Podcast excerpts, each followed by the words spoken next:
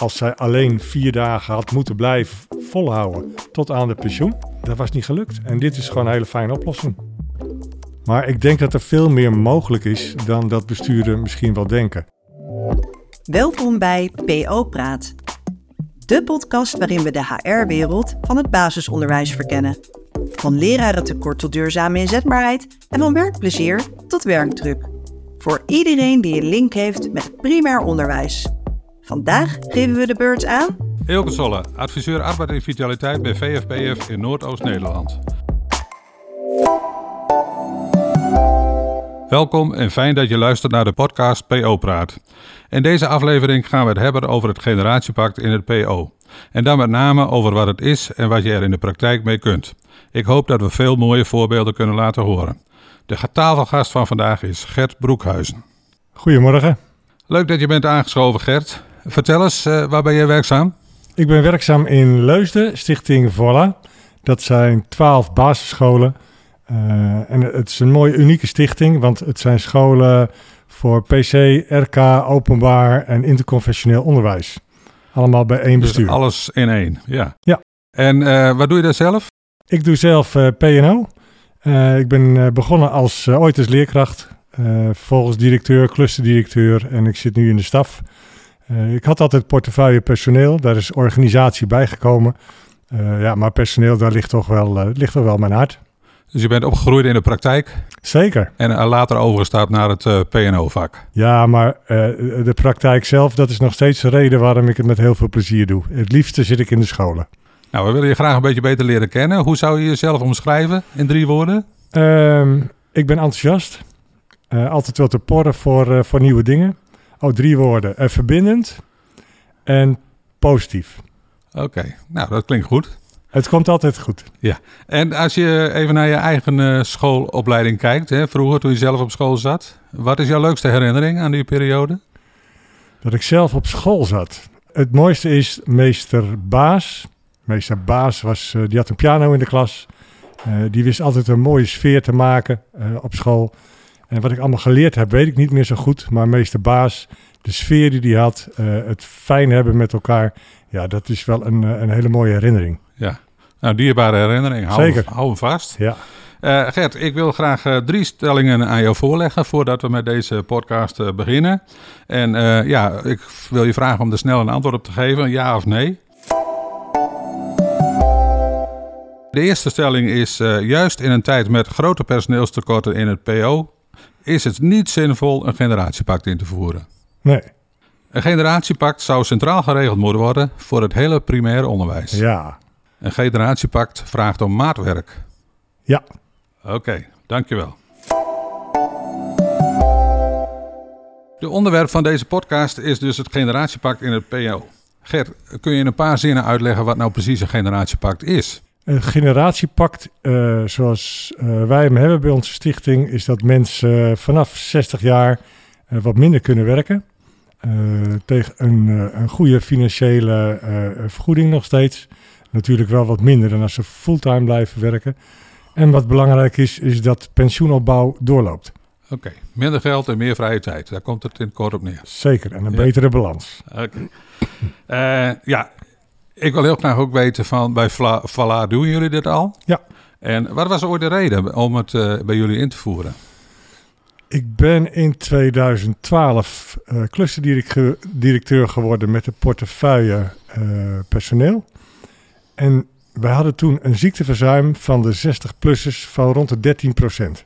Dat is hoog. Ja, dat was echt enorm hoog. En ons toenmalige bestuur zei van... Uh, uh, jongens, ga je de tanden daar maar eens in zetten. Ga daar eens wat aan doen. Dus toen ben ik met uh, een collega John... zijn wij wat, wat workshops afgegaan... van gemeentes waar het al gebruik, gebruikt werd. Nou, die hebben wij omgebouwd voor het onderwijs. Omdat we echt het idee hadden dat dat ging helpen. Ja. Dat dachten we in een maand te doen. Nou, daar zijn we uiteindelijk anderhalf jaar mee aan de slag geweest. Langs uh, uh, vakbonden, belastingadviseurs, nou, de hele rattenplan.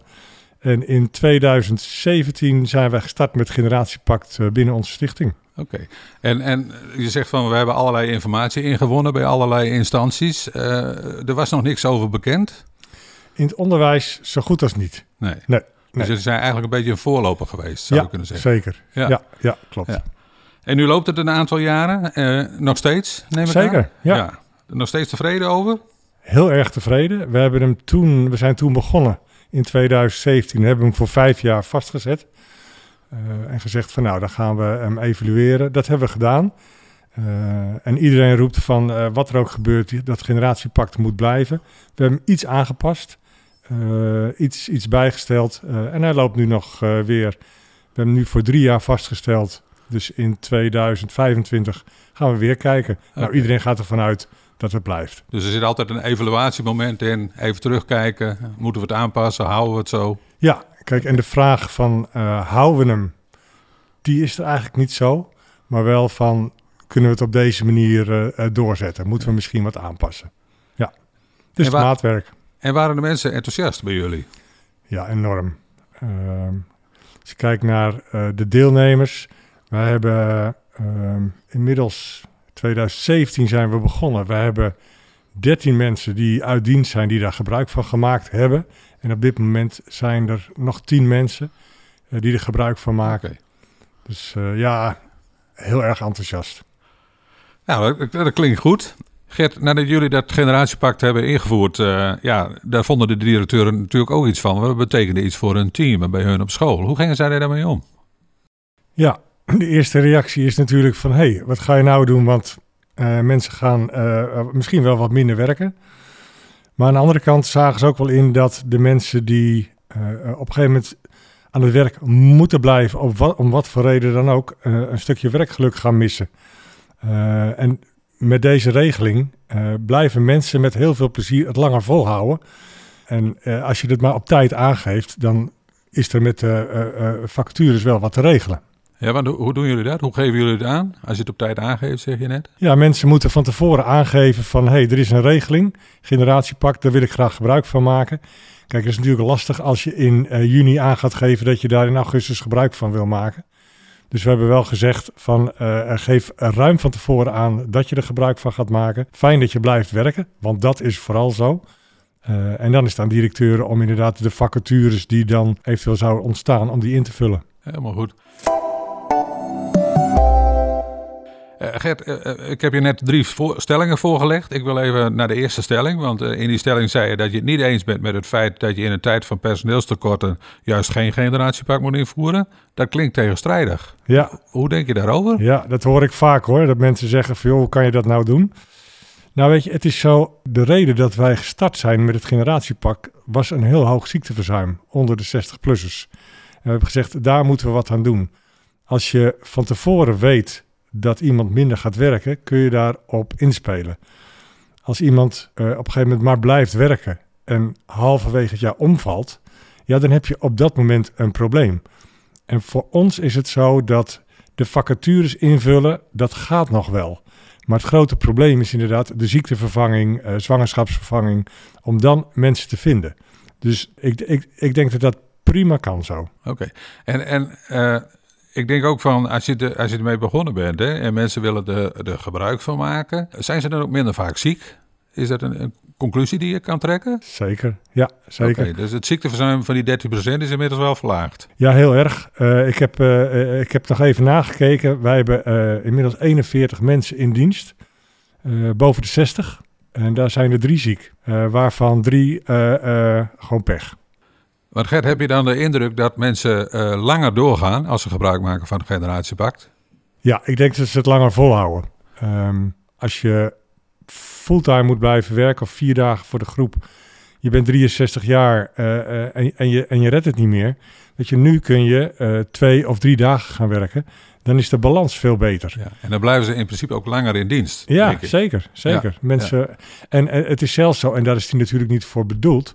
Maar wij hebben ook wel een collega die eh, heeft gebruik gemaakt van het generatiepact, is gestopt. En zegt nu van, oh joh, maar ik vind het heerlijk om af en toe nog eens een dagje te werken. Nou, de school is er ontzettend blij mee. Zij heeft het plezier in haar werk gehouden. En dat is, eh, ja, dat is uiteindelijk het allerbelangrijkste. Want een groot, eh, groot doel is ook geluk bij ons personeel. Ja, klinkt goed. En, en wat ik vraag me ook af, als je een generatiepact invoert, dan vraagt ook een bepaalde crea- creativiteit van mensen. Als je bijvoorbeeld vier dagen werkt en je gaat terug naar twee, Ja, blijf je dan precies hetzelfde doen of ga je nog wat anders doen in die twee dagen? Ik denk dat jullie daar ja, met elkaar wel over in gesprek zijn. Wat, wat ga, je doen in de tijd die overblijft? Ja, weet je, het doel is van het generatiepact dat je het langer volhoudt. Het is niet de bedoeling, want dat wordt ook wel gevraagd van... hé, hey, dan ga ik uh, bij Stichting Voila ga ik twee dagen minder werken... maar dan ga ik in Amersfoort twee. Dat is niet, dat is niet de bedoeling. Weet je, dat uh, gebruik die dagen om dingen te doen die ervoor zorgen dat je goed in balans, uh, in balans bent. Ja.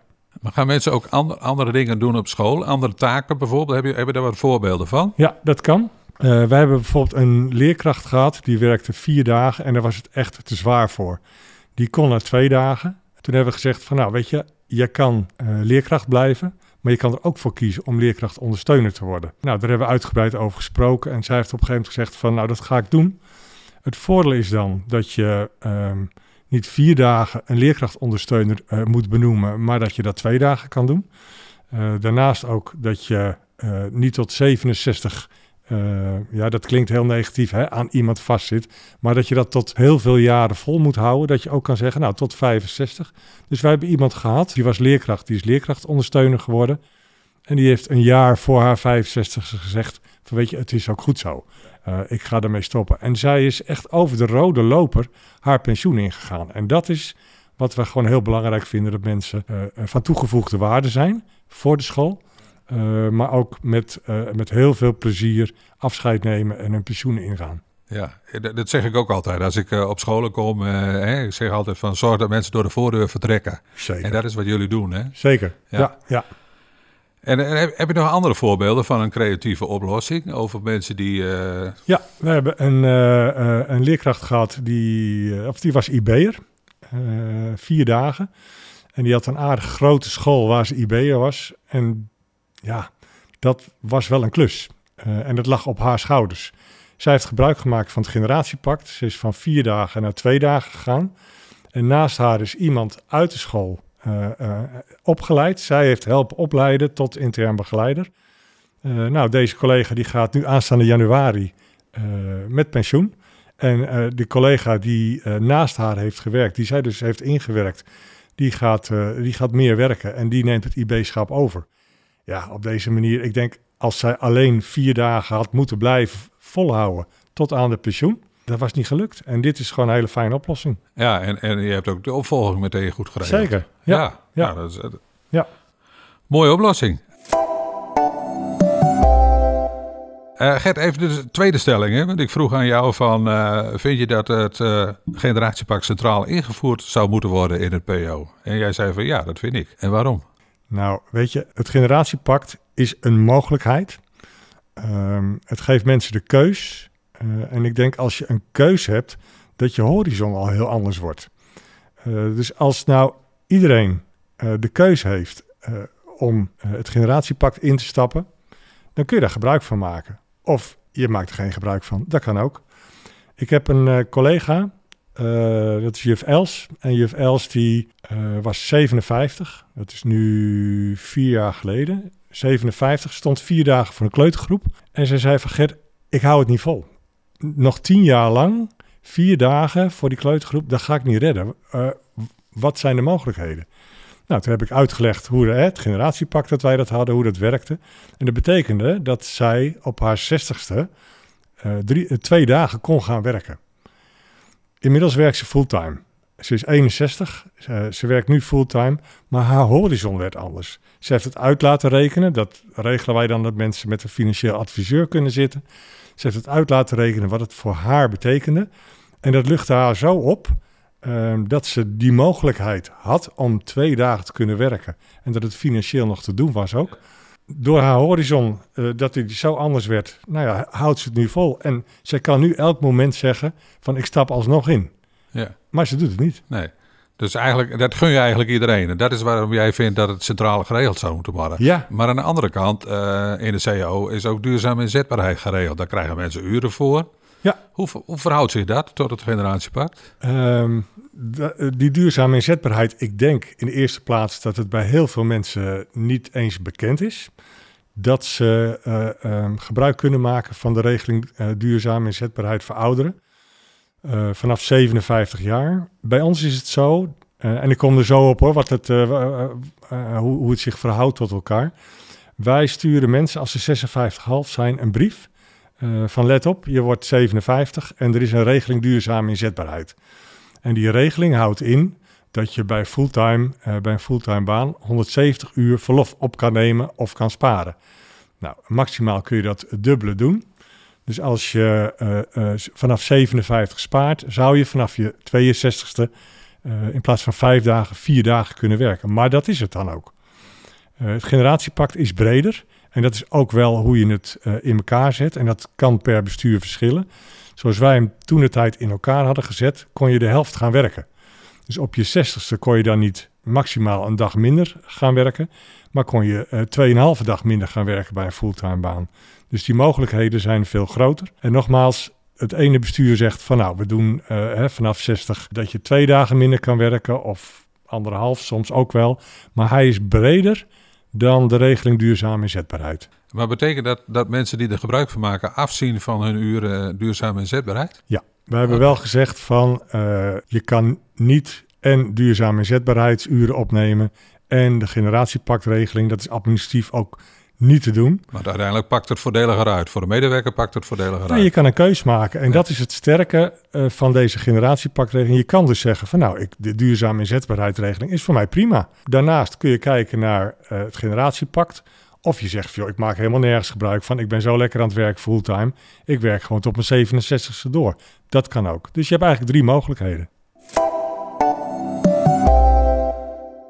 Ik heb er al heel veel van je gehoord, uh, Gert. En uh, dat sluit ook eigenlijk wel een beetje aan op, uh, op stelling 3. Want toen zei ik van, is een generatiepact maatwerk? En toen zei je, ja, dat is maatwerk. Nou, als ik net jou heb beluisterd, ja, dan heb je al heel veel voorbeelden gegeven, gegeven van wat dan precies dat maatwerk inhoudt. dat betekent volgens mij ook, en moet ik vragen aan jou, dat niet elk schoolbestuur het op dezelfde manier zal invullen. Nee, er zit wel, er zit wel veel verschil in. Ik, ik hoor ook wel veel van andere besturen die inmiddels eh, erin gestapt zijn. Wij hebben gekozen voor je stapt in met 60 en je stopt met 65. Er zijn ook besturen die nemen hem heel breed. Uh, je stapt in met 60 en dat loopt door tot je AOW-leeftijd. Of je stapt in op 62, kan ook. Of dat je zegt van je stapt in op 60 of 62, maar je kan er vijf jaar gebruik van maken. Sommige uh, besturen hebben ook een ondergrens. Dat uh, dan wordt er gezegd: wij willen niet dat je minder dan drie dagen gaat werken. Dus dan is het generatiepact niet interessant voor mensen die nu drie dagen werken. Dan heb je inderdaad de regeling duurzame inzetbaarheid. Uh, nou ja, zo is er dan alle knoppen te draaien. Ook van hoe lang moet je in dienst zijn. Want ja, het is natuurlijk mooi als je denkt van... hé, hey, bij Volla hebben ze het generatiepact. Ik ben 61, ik ga daar werken en ik maak er direct gebruik van. Nou, dat snapt iedereen, dat kan niet. Dus wij hebben bijvoorbeeld gezegd... ja, je moet in ieder geval vijf jaar bij ons in dienst zijn. Dan kun je er gebruik van maken. Ja, dus het is echt maatwerk van wat, hoe, hoe ziet je personeel eruit? Uh, hoe ziet je financiële situatie eruit? Daar moet je gewoon goed naar kijken en daar moet je je voor laten lichten. Ja. Nog een laatste vraag daarover. Want hoeveel mensen nemen dan deel als je het in percentages uitdrukt? Bij ons zitten we nu zo op 25 tot 30 procent van de 60-plussers die er gebruik van maken. Dus in de praktijk is het eigenlijk niet zo dat iedereen er maar gebruik van zal maken? Nee, zeker niet. Nee, nee hoor. Er zijn ook mensen die gewoon doorwerken, die omdat ze er plezier in hebben. Ook, zeker. En er zijn ook wel mensen die zeggen: hé, hey, maar ja, ik moet dan met 65 stoppen. Uh, nou, dat, dan moet ik twee jaar overbruggen. Dat vind ik lastig. Ja, dat kan ook een reden zijn. Ja. Nou, Gerda, hebben we het heel uitgebreid gehad inmiddels over het uh, generatiepact. We zijn aan het einde gekomen van deze podcastopname. Uh, ja, heb jij nog een laatste tip misschien voor een uh, bestuur? Ja, zeker. laat je informeren. Weet je, ik hoor heel vaak van, oh, dat is te duur of dat kan niet en dat, dat, is niet goed voor ons. Maar ik denk dat er veel meer mogelijk is dan dat besturen misschien wel denken. Dus laat, laat je in ieder geval goed voorlichten en dan kun je daarna altijd nog de keus maken van, nou, we doen het wel of we doen het niet. Nou, is een mooie tip voor iedereen. Uh, Gert, bedankt. Bedankt voor dit leuke gesprek en natuurlijk ook alle luisteraars uh, bedankt. Hebben jullie nog meer vragen over dit onderwerp of wil je hierover in gesprek? Neem dan contact op met je regio-team. Je kunt ook kijken op onze website vfpf.nl. Kijk dan even in de agenda, want we verzorgen ook af en toe een webinar over het generatiepact. Daar gaan we wat meer in op de technische kant van een generatiepact. Aan welke knoppen je kunt draaien. En uh, wellicht uh, kunnen jullie daar je voordeel mee doen. Bedankt voor het luisteren en graag tot de volgende keer. Je hebt geluisterd naar PO Praat, een podcast van VFBF. Volg ons via jouw favoriete podcastkanaal.